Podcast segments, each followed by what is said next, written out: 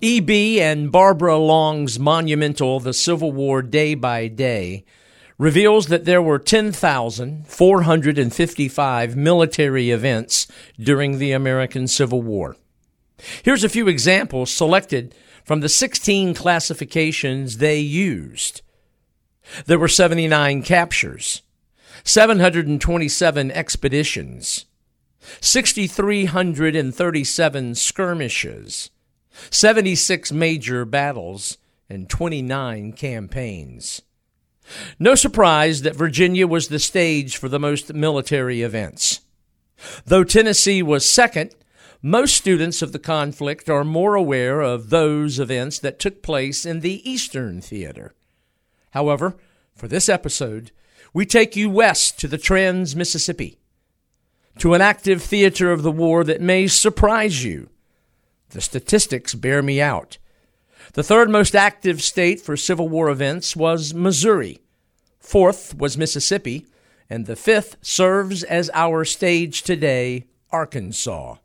For this episode, we recount a clash that may well have slipped under your Civil War radar.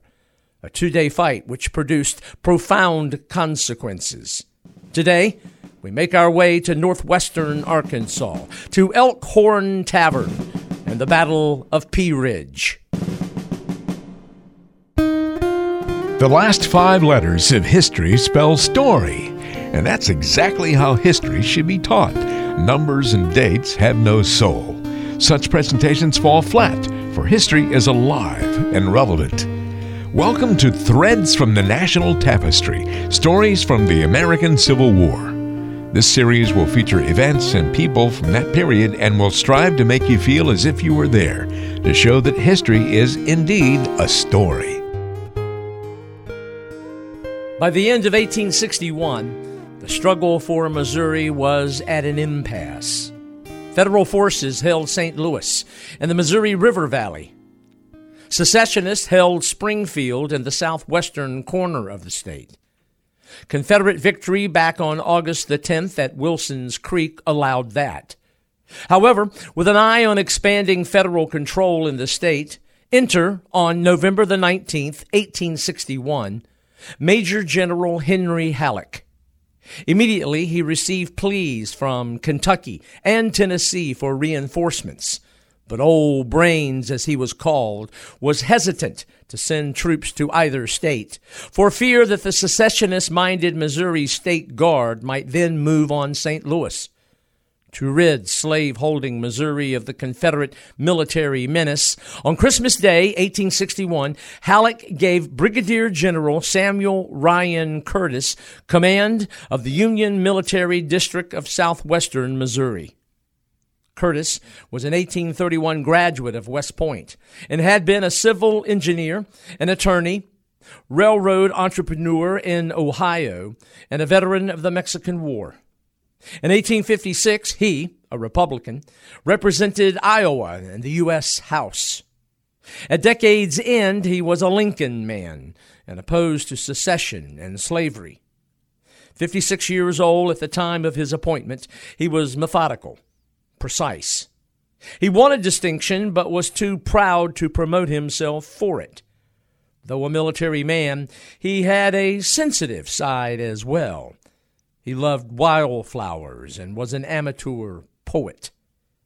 Setting up his Trans Mississippi Command, he made his headquarters at Rolla and designated his force as the Army of the Southwest. Several of his officers were foreign born, in fact, just over half of his force was foreign born, most German. The rest of his army was primarily made up of men from Iowa, Illinois, Indiana, Missouri, and Ohio. One of his foreign born lieutenants, Brigadier General Franz Sigel, should be noted. Before the war, he had been superintendent of schools and a leader of the German community in St. Louis. Back in his native Germany, Sigel claimed he led German troops in three battles during the German revolts of the 1840s. He failed to mention that he lost all three. Sigel felt slighted when he learned he was not slated for overall command of the Union Army of the Southwest. But Halleck talked him into accepting second in command. For the coming campaign, Sigel was given charge of the Army's 1st and 2nd Divisions. Subordinate to him, the first was under another German, Colonel Peter J. Osterhaus, and the second under former Hungarian nobleman Brigadier General Alexander S. Asboth, who had been heavily engaged in the Hungarian Revolution of 1848. With so many men foreign born, yes, there was tension with native born Americans. Regardless, Washington City approved a federal campaign in the first half of January 1862. The great concern, Missouri's weather, which at that time of year was unpredictable. There could be sudden blasts of snow, sleet, biting wind, and bitter cold, followed by spring light, muddy thaw. Their march to the southwest from St. Louis would follow the only real thoroughfare in that part of the country, the Telegraph or Wire Road, which had been built in 1838 to connect frontier forts with St. Louis. On January the 13th, 1862, a Monday, the Pea Ridge campaign began when Curtis marched his Army of the Southwest out of Rolla. It numbered 12,100 men, but soon dwindled as men had to be left as garrisons in each occupied town. Awaiting them, the pro Confederate Missouri State Guard under 53 year old Major General Sterling Price Another veteran of the Mexican War, Old Pap was popular, charismatic. Military speaking, he was just average in terms of strategy. He was below average in administration and tactics. However, when he learned a federal army was headed his way, he sent word to 50 year old Brigadier General Benjamin McCulloch, who was down in northern Arkansas. Now, McCulloch was a real frontiersman. A few years earlier, he had survived the measles. Had he not been down with them, he would have been with Davy Crockett at the Alamo. He did fight alongside Sam Houston at San Jacinto. McCulloch had served in two Congresses, the Republic of Texas and the U.S. House. In addition to his colorful past, he had been a 49er and a Texas Ranger. Unlike Sterling Price, he was a solid administrator, tactician, and strategist. Both Sterling Price and Ben McCulloch were well liked by their men. The problem? They didn't like each other at all. To Price, McCulloch was too rough around the edges. Conversely, McCulloch thought Price overbearing and pompous. And then there were differences militarily speaking. As to the coming fight, Price saw opportunity for liberating the state of Missouri. For McCulloch, a chance to defeat an enemy of the Confederacy. Even by the end of 1861, their great distaste for one another was common knowledge, and it affected Confederate decision making. Both operated within the district of the Trans Mississippi, which fell under General Albert Sidney Johnston's massive Western Department.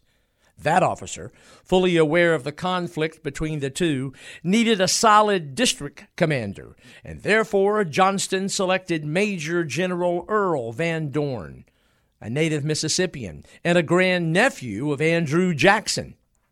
He would lead the counteroffensive to Curtis's Union campaign. Van Dorn was 41, a West Pointer, and a member of the Magnolia State's planter aristocracy. Another Mexican War veteran, he listed among his friends Jefferson Davis. Wiry, dashing, he was quite the ladies' man. Another officer who joined him was a six foot, 300 pound brigadier general with shoulder length hair, Albert Pike. Born in Boston, he was quite eccentric, and that at the time made him a perfect Arkansas frontier politician. Under him, a most unique force. From nearby Indian Territory, he had recruited Cherokee, Choctaw, Creek, and Chickasaw. Back to the fluid military chessboard. In mid January of 62, Sam Curtis had first to deal with Price, who was in his immediate front. That, however, did not keep Curtis from occupying Springfield, Missouri on February the 13th, 1862. Aware he needed assistance, Price retreated southward to find it. That retreat, Thursday night of the 13th, was made under dire circumstances. Rain, sleet, and snow tore at them, and despite of those conditions, Curtis pursued. So much so that Price and his force were driven out of Missouri and into northwestern Arkansas. In atrocious conditions, they fell back 50 miles and did so in only 36 hours with his bands blaring appropriately the Arkansas Traveler and time honored Yankee Doodle, Curtis relentlessly pursued and crossed into Arkansas on Monday, February the 17th. At a spot known as Little Sugar Creek, the Union campaign morphed from pursuit into active combat, the first Civil War fight in Arkansas. Samuel Curtis had cleared Missouri of Confederate presence, but ironically, his drive was the catalyst to unite the two largest Confederate armies in the Trans Mississippi, and the threat forced Price and McCulloch to have to work together. With Van Dorn still in transit, things didn't start well. Price wanted to hold their present position. McCulloch thought falling back another 30 miles was best. However, when both learned that Curtis Federals were trying to turn their left flank, the decision to fall back was made. They began the 19th, and once again in horrid conditions, this time ice. They reached Fayetteville, Arkansas the next day. It was an ugly scene, for hungry, unruly soldiers ransacked the town. Retreat continued the 21st, right down Telegraph Road, south toward the ironically named Boston Mountains. All the while, the two Confederate officers bickered. It got so bad that Price refused to speak or even write to McCulloch. So bad that Price actively tried to undercut McCulloch's authority. Meanwhile, Curtis advanced.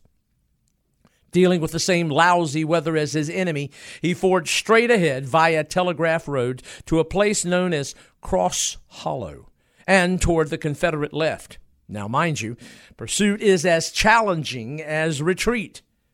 Since Curtis's campaign began back on January the 13th, some 1,000 Federal horses and mules had broken down. Hundreds of men were barefoot. All that forced Curtis into a decision move forward to the Boston Mountains, retreat north to Springfield, Missouri, or hold his ground. He opted to hold. Meanwhile, Confederate District Commander Earl Van Dorn was still on his way. From eastern Arkansas, he had some 200 miles to cover. On his second day out, he crossed the Little Red River in a dugout canoe. It capsized and he was thrown into icy water. Not changing out of his wet clothes, he pushed on. As you might imagine, a high fever followed. On the 1st of March, it was a sick Earl Van Dorn who took command. He named his force the Confederate Army of the West. Meanwhile, Curtis had spread his troops. His left was at Cross Hollow, and his right near Bentonville, Arkansas. When Van Dorn learned that Curtis had divided his army, he saw opportunity and issued marching orders. His men were to carry only their weapon 40 rounds, three day rations, and a single blanket. For the men of Sterling Price, this was quite a reversal. After days of retreating south from Springfield, Missouri, now orders to go on the offensive. Van Dorn had total some 16,000 men and 65 cannon, a 3 to 2 advantage in manpower and 4 to 3 in artillery. Yet, Mother Nature once again entered the equation. As the day progressed, a blizzard and howling wind. Despite the conditions, from the cover of the Boston Mountains and onto the Springfield Plateau, Van Dorn advanced. He halted at Fayetteville to rest his men, but without tents and in bad weather, one has to wonder how much rest they truly got. The next day, Wednesday, March 5th, they advanced under snow showers. After two days of forced marches and unchristian like weather conditions, Van Dorn had his men 12 miles south of Bentonville. That night, most of his men ate the last of their three day rations. Across the way, Curtis, aware of the Confederate advance, moved to unite his divided army. Thus far, Curtis had been the hunter. Now he was the hunted. He began to concentrate between Little Sugar Creek and Cross Hollow, using the telegraph road that ran essentially north south as a point of reference. He wanted his army to face south. Stage for battle was being set. The clash would need a name, and two geographical points lent theirs. Two miles to the north, a place known as Elkhorn Tavern, and to locals, the surrounding area was known as Pea Ridge. Responding to Curtis's call to come together, one federal unit's effort was one of the war's greatest. It was Colonel William Vandever's brigade. His Iowans and Missourians moved 42 miles in just 16 hours. However, one part of the federal force under Sigel continued to sit at Bentonville, and their isolation made them a target. Confederate Brigadier General James M. McIntosh recognized that and wanted to bag Sigel and his some 600 men. A West Pointer, class of 1849, McIntosh was a fierce fighter. No one could question his courage, but a heads down brawler, he was impulsive and reckless. He drove his men around and north of Bentonville in an effort to cut Sigel off from the rest of Curtis's army. More Confederate troops moved to block Sigel's escape route to the east. Sensing the trap, Sigel responded. That Thursday, the 6th, may well have been his finest day in command, for he pushed his men east, where they cut their way out of the Confederate encirclement. That evening, exhausted and hungry Confederates and Union soldiers rested on their arms. They would need to, for earlier and now Confederate held Bentonville, Van Dorn called a council of war. Ben McCulloch wanted to turn the Federal right the next day by using the Bentonville Detour Road. Using that route to reach Union Hill Telegraph Road would put Confederates five miles north of Curtis and squarely across his supply and retreat route. Van Dorn checked his maps, assessed reports, and agreed. So, enthralled with the opportunity, Van Dorn ordered Sterling Price's hungry and exhausted Confederates back on the road that very night. Meanwhile, Curtis and what men he had in his effort to concentrate were at Little Sugar Creek. It was about dark when Colonel Granville M. Dodge suggested blocking the Bentonville Detour Road. Given permission, the future Union Pacific Railroad tycoon took a brigade, marched north, and they began to fell trees.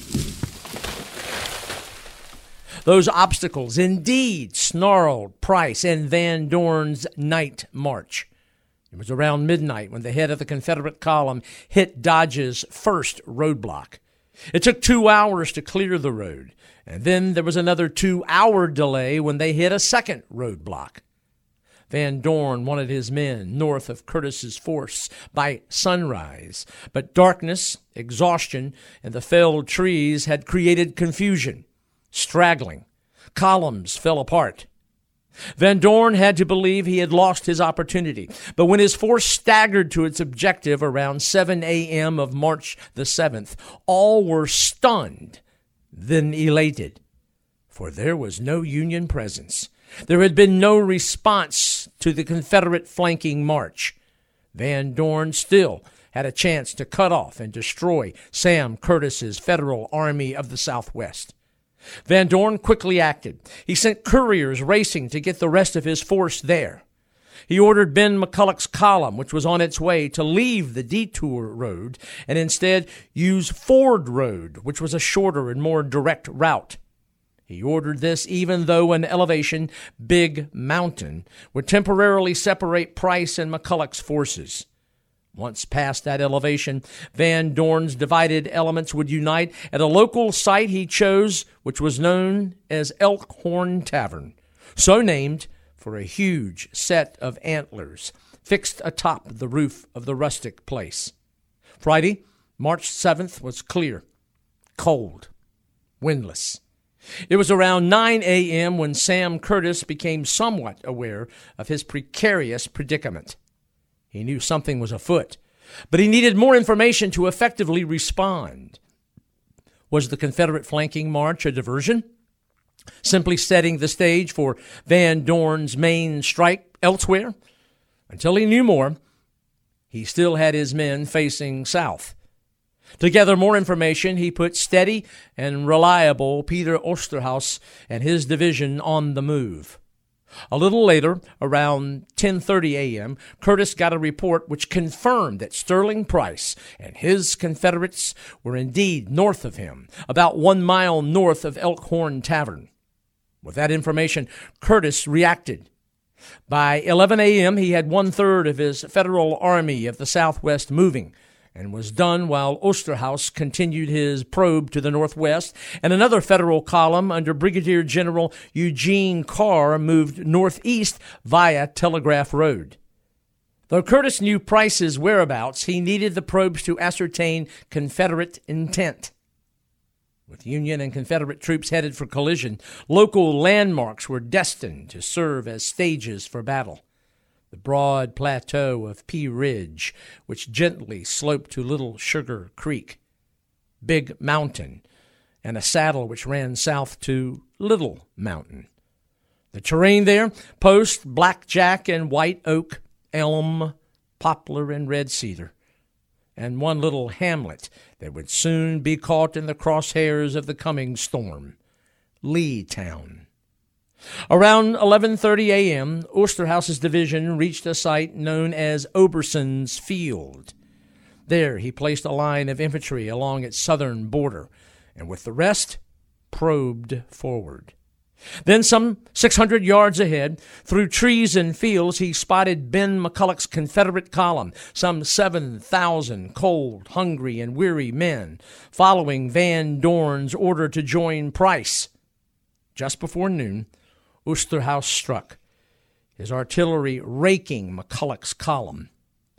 Entering the expanding fray, some 3,000 Confederate cavalry turned right and fighting began at nearby Foster's farm. That attack broke Iowan and Missouri cavalry. In the melee, part of McCulloch's command, Brigadier Generals Albert Pike's Native Americans, about 1,000 in number, reportedly began to murder and take scalps. For McCulloch, he had to make a command decision break free, move on to join Price as ordered. But if he did so, would he be leaving a sizable federal force in his rear? He chose to commit his men to battle right there. Columns formed into battle lines and pushed forward. Men from Illinois, Missouri, and Indiana made a stand along the length of Oberson's field, and it was there that federal artillery fire completely mortified Pike's natives. They were done, out of the fight. Nevertheless, to press his advance, McCulloch went forward with his men. Dressed in a black velvet suit, brown hat with narrow brim, he rode alone rode through a mix of brush and trees, and paused on a slight elevation. With a cold, clear sky behind him, he made himself the perfect target. Indeed, 70 yards away, skirmishers of the 36th Illinois saw him and fired. A bullet tore through his heart.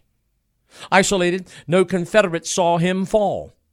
However, Company B of the 36th Illinois did, reaching him, a private, Peter Pelican took McCulloch's goal watch and tugged at his boots.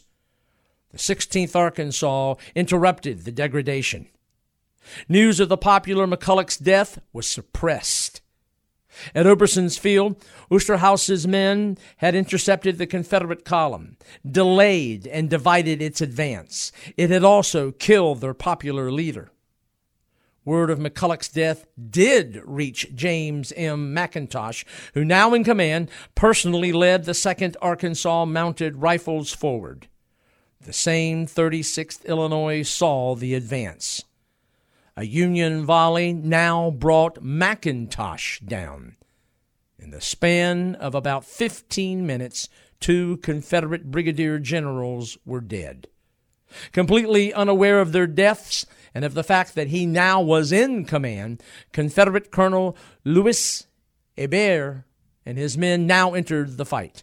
Bilingual and Acadian, Hebert graduated third in his West Point class of 1845.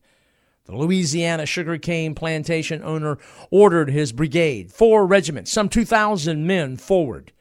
It was a little before 2 p.m. Unsupported, they entered dense Morgan's woods, although there were a few bald spots where trees had been taken down by a recent tornado. Within, Hebert's man made storm went in to hammer Osterhaus's exposed federal right. During all this, Curtis, after several recons, correctly determined his threat was to his right and rear and so reacted. What he did is still nothing short of remarkable. He changed his entire front 180 degrees from facing south to north. Not just battle lines, but trains, stores, and even his hospital. In six hours after contact, he reversed his entire military front. Militarily speaking, simply stunning. Back at Morgan's Woods, help was on the way in the form of an unlikely named Union officer, a Union officer, Jefferson C. Davis, and his 1,400 men in blue who arrived about the same time as when Hebert formed to make his Confederate attack. Davis's Federals marched onto the field, interestingly enough, with its band playing Dixie.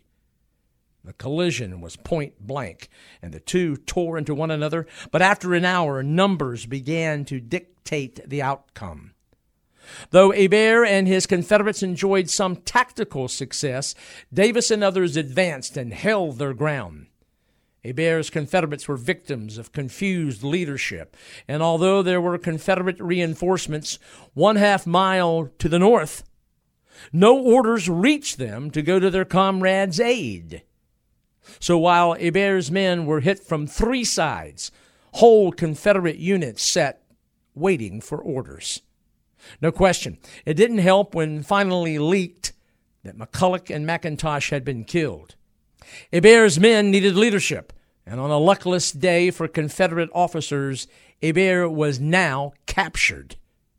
While confusion reigned, Albert Pike took nominal control, and between 3:30 and 4 o'clock that afternoon, led a 2,000-man column toward Van Dorn, who was at Cross Timber Hollow.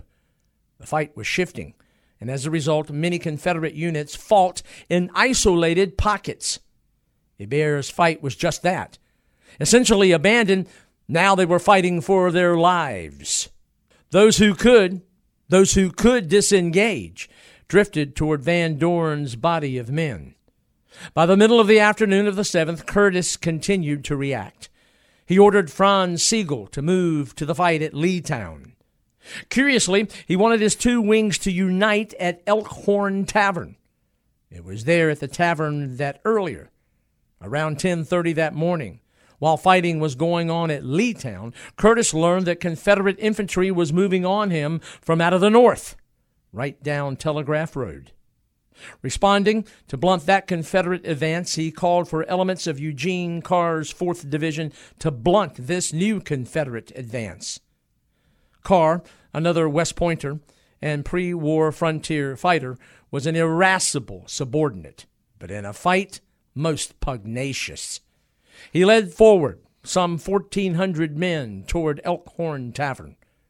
Just north of the tavern, the Pea Ridge Plateau ends, and the terrain slopes north nearly 300 feet to a locale known as Cross Timber Hollow.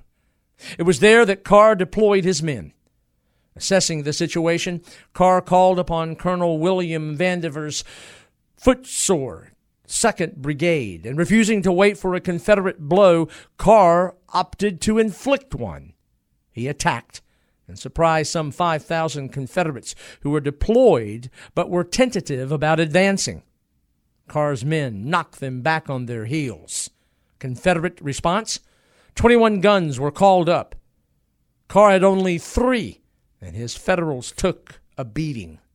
The pounding made worse due to a strange atmospheric and topographic condition that existed that day at Cross Timber Hollow. Rather than dissipate, most of the smoke from the discharged black powder carpeted the ground, creating an eerie, murky fog. These Confederates under Sterling Price had won a tactical success, but unable to see and assess the enemy's strength, Price missed a chance to follow up his success. As it turned out, a costly mistake for Federals, but the high ground around Elkhorn Tavern was still in Union hands. Now, initiative began to change. More men in blue began to arrive on the contested field. One of the first, Vandever's dog tired 840 men who answered Carr's earlier beckoning. Despite exhaustion, they went in around 2:30.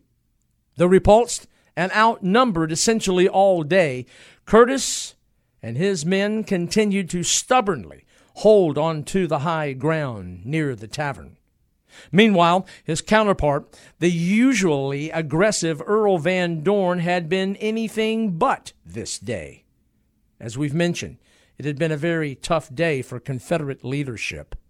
McCulloch and McIntosh were dead, Hebert captured. Now, Van Dorn learned that Sterling Price had also been wounded. As any veteran will attest, with changes in command comes friction, uncertainty, and quite likely Van Dorn fell victim to it all.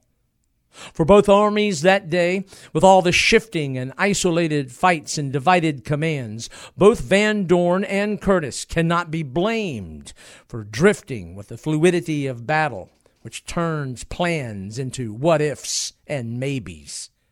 As a result of those conditions, the fighting on the 7th hit a lull. Using it to full advantage, Carr compacted his line.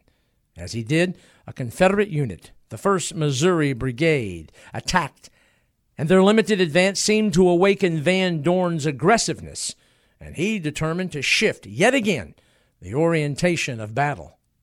Using his right as a diversion, he ordered his left to move around Pea Ridge and hit Carr and Curtis's exposed Union right flank.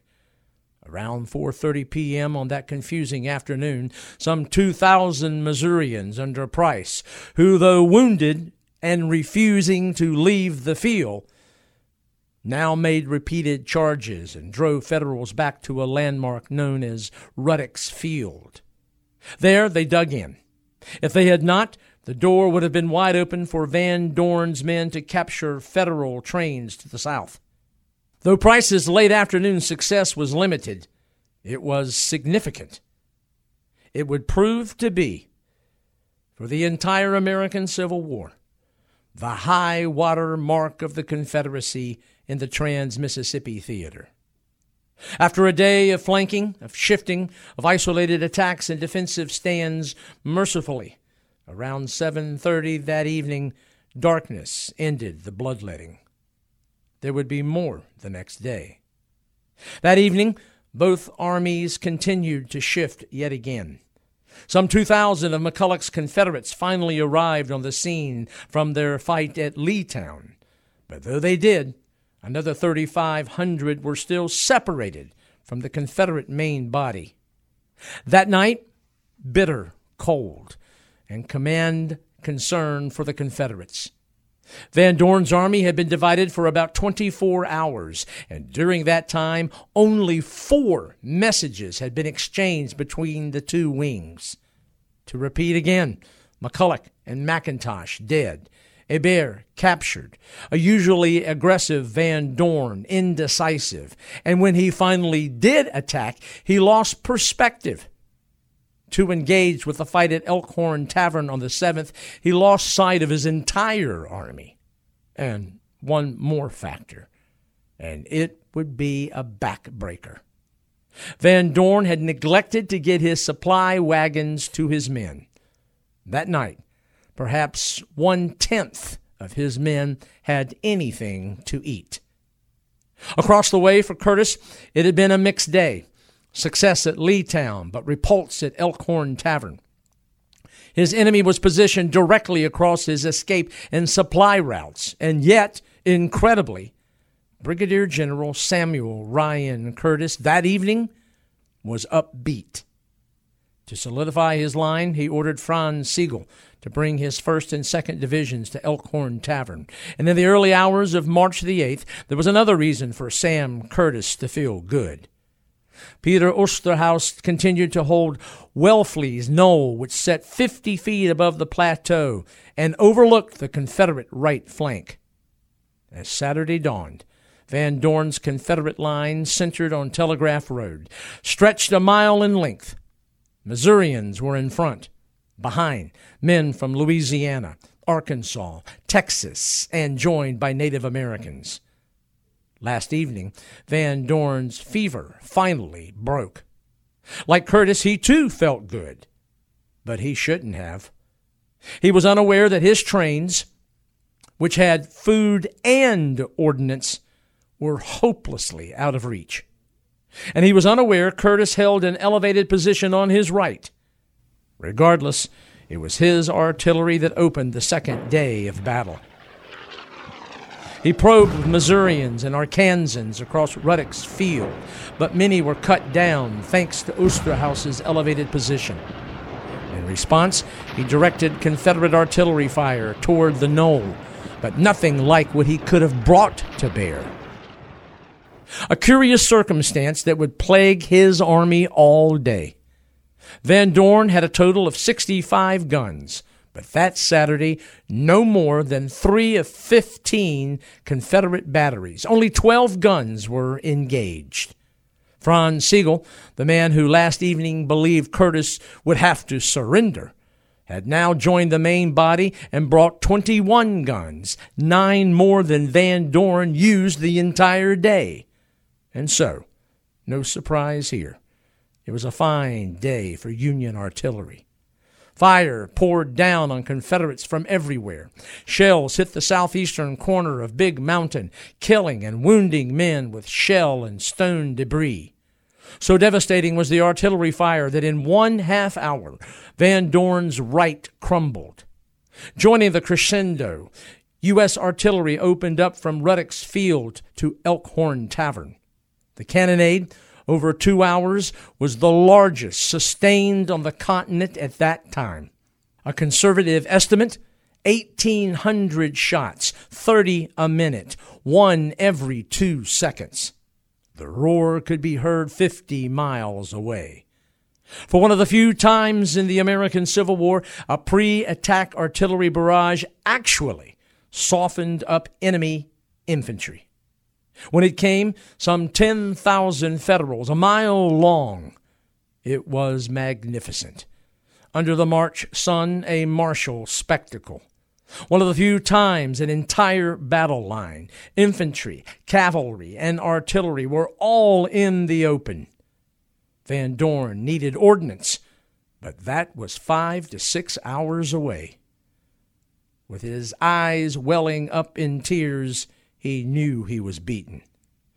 Van Dorn issued orders for a withdrawal to the east, but that would be difficult. He would have to blunt Sigel's attack, which came around 10:30 that morning, make a stand, and then disengage.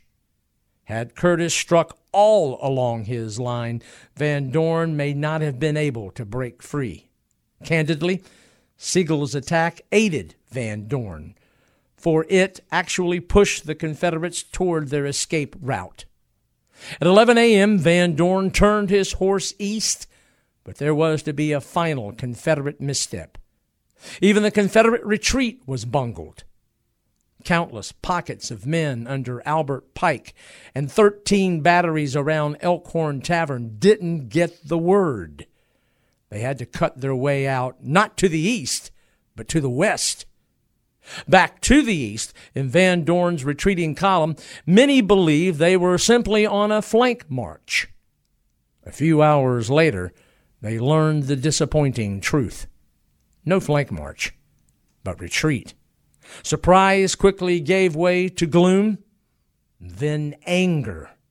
As one Confederate soldier put it, by God, nobody was whipped at Pea Ridge but Van Dorn. They did make good their escape, but it was a bitter one. Of some 13,000 engaged, some 2,000 Confederate casualties, about 15% of the force. Across the way, Curtis was elated. He should be. Under duress, his divided wings had united. The last charge carried out in the open with sun reflecting off polished bayonets was stirring. Flushed with victory, Curtis ordered Sigel to pursue Pike's isolated force, but miscommunication botched the effort. Further pursuit was ordered, but it was too late to be successful. However, in victory, Curtis, with some 10,250 men engaged, 13% of his force casualties, 1,384.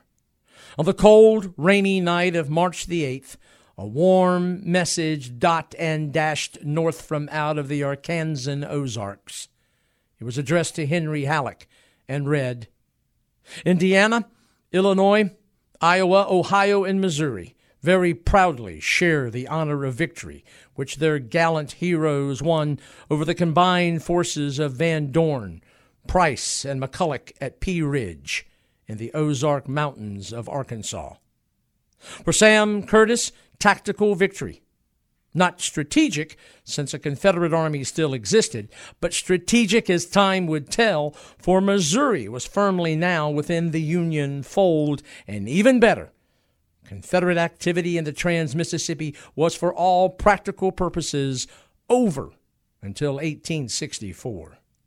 And then, as in most battles, the fallout. And the fallout caught and tugged at both commanders. For the defeated Mississippian, Earl Van Dorn, he wrote a few weeks later I was not defeated, but only failed in my intentions. He blamed a badly disciplined army, and he believed several accidents entirely unseen and not under my control did him in. At Pea Ridge, truth be known, he had been irresponsible, logistically unprepared, and obsessed with speed and surprise when the elements and conditions advised otherwise. Never developing a staff, he, at Elkhorn Tavern, lost himself in tactical matters, lost sight of his entire army and the big picture. In about a month, he was told to bring his army to Corinth, Mississippi. He crossed the Mississippi River, abandoned Missouri and Arkansas, and arrived late. And by doing so, he denied P.G.T. Beauregard of desperately needed Confederate reinforcements at a battle called Shiloh. Transferred to the Army of Mississippi, Van Dorn enjoyed a few successes, most notably at Holly Springs in December of 1862, but his lifestyle and womanizing caught up to him. It was a Thursday, May 7th, 1863. The setting? His headquarters at Spring Hill, Tennessee.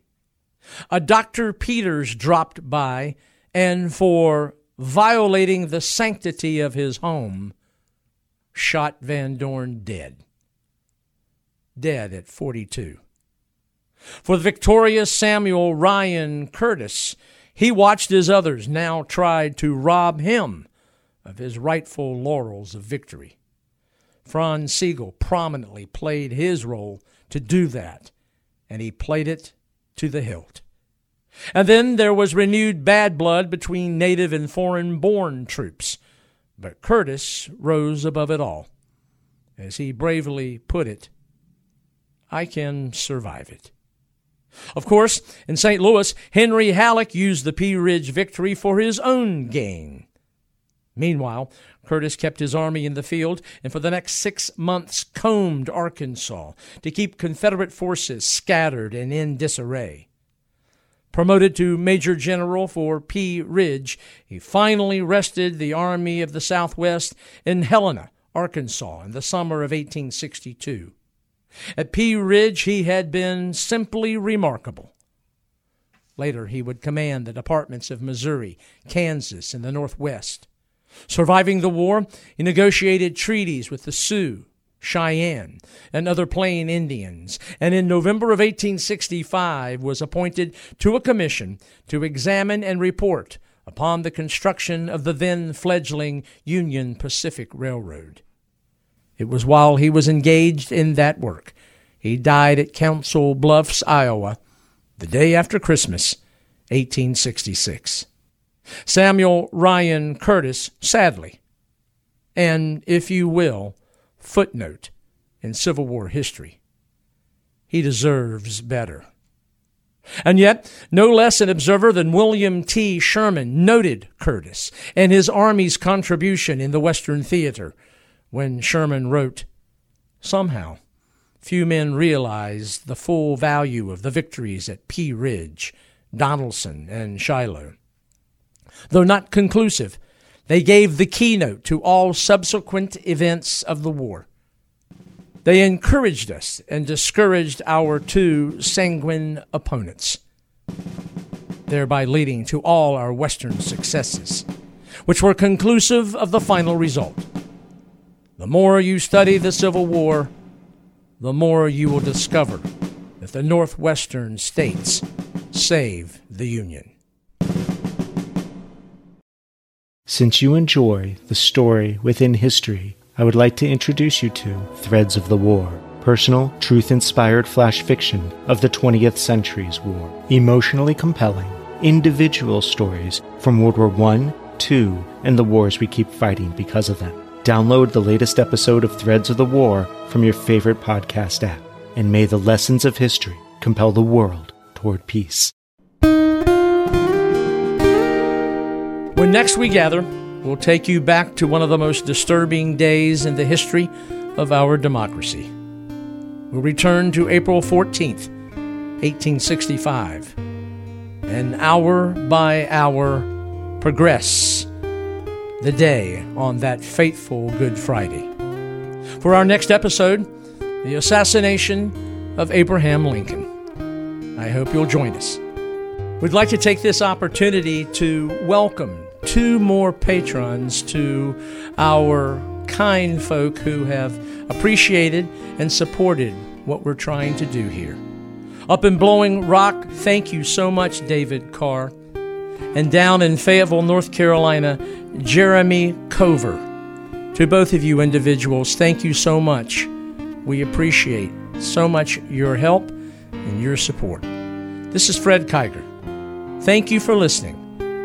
Please, in these troubling times, continue to be kind and be safe.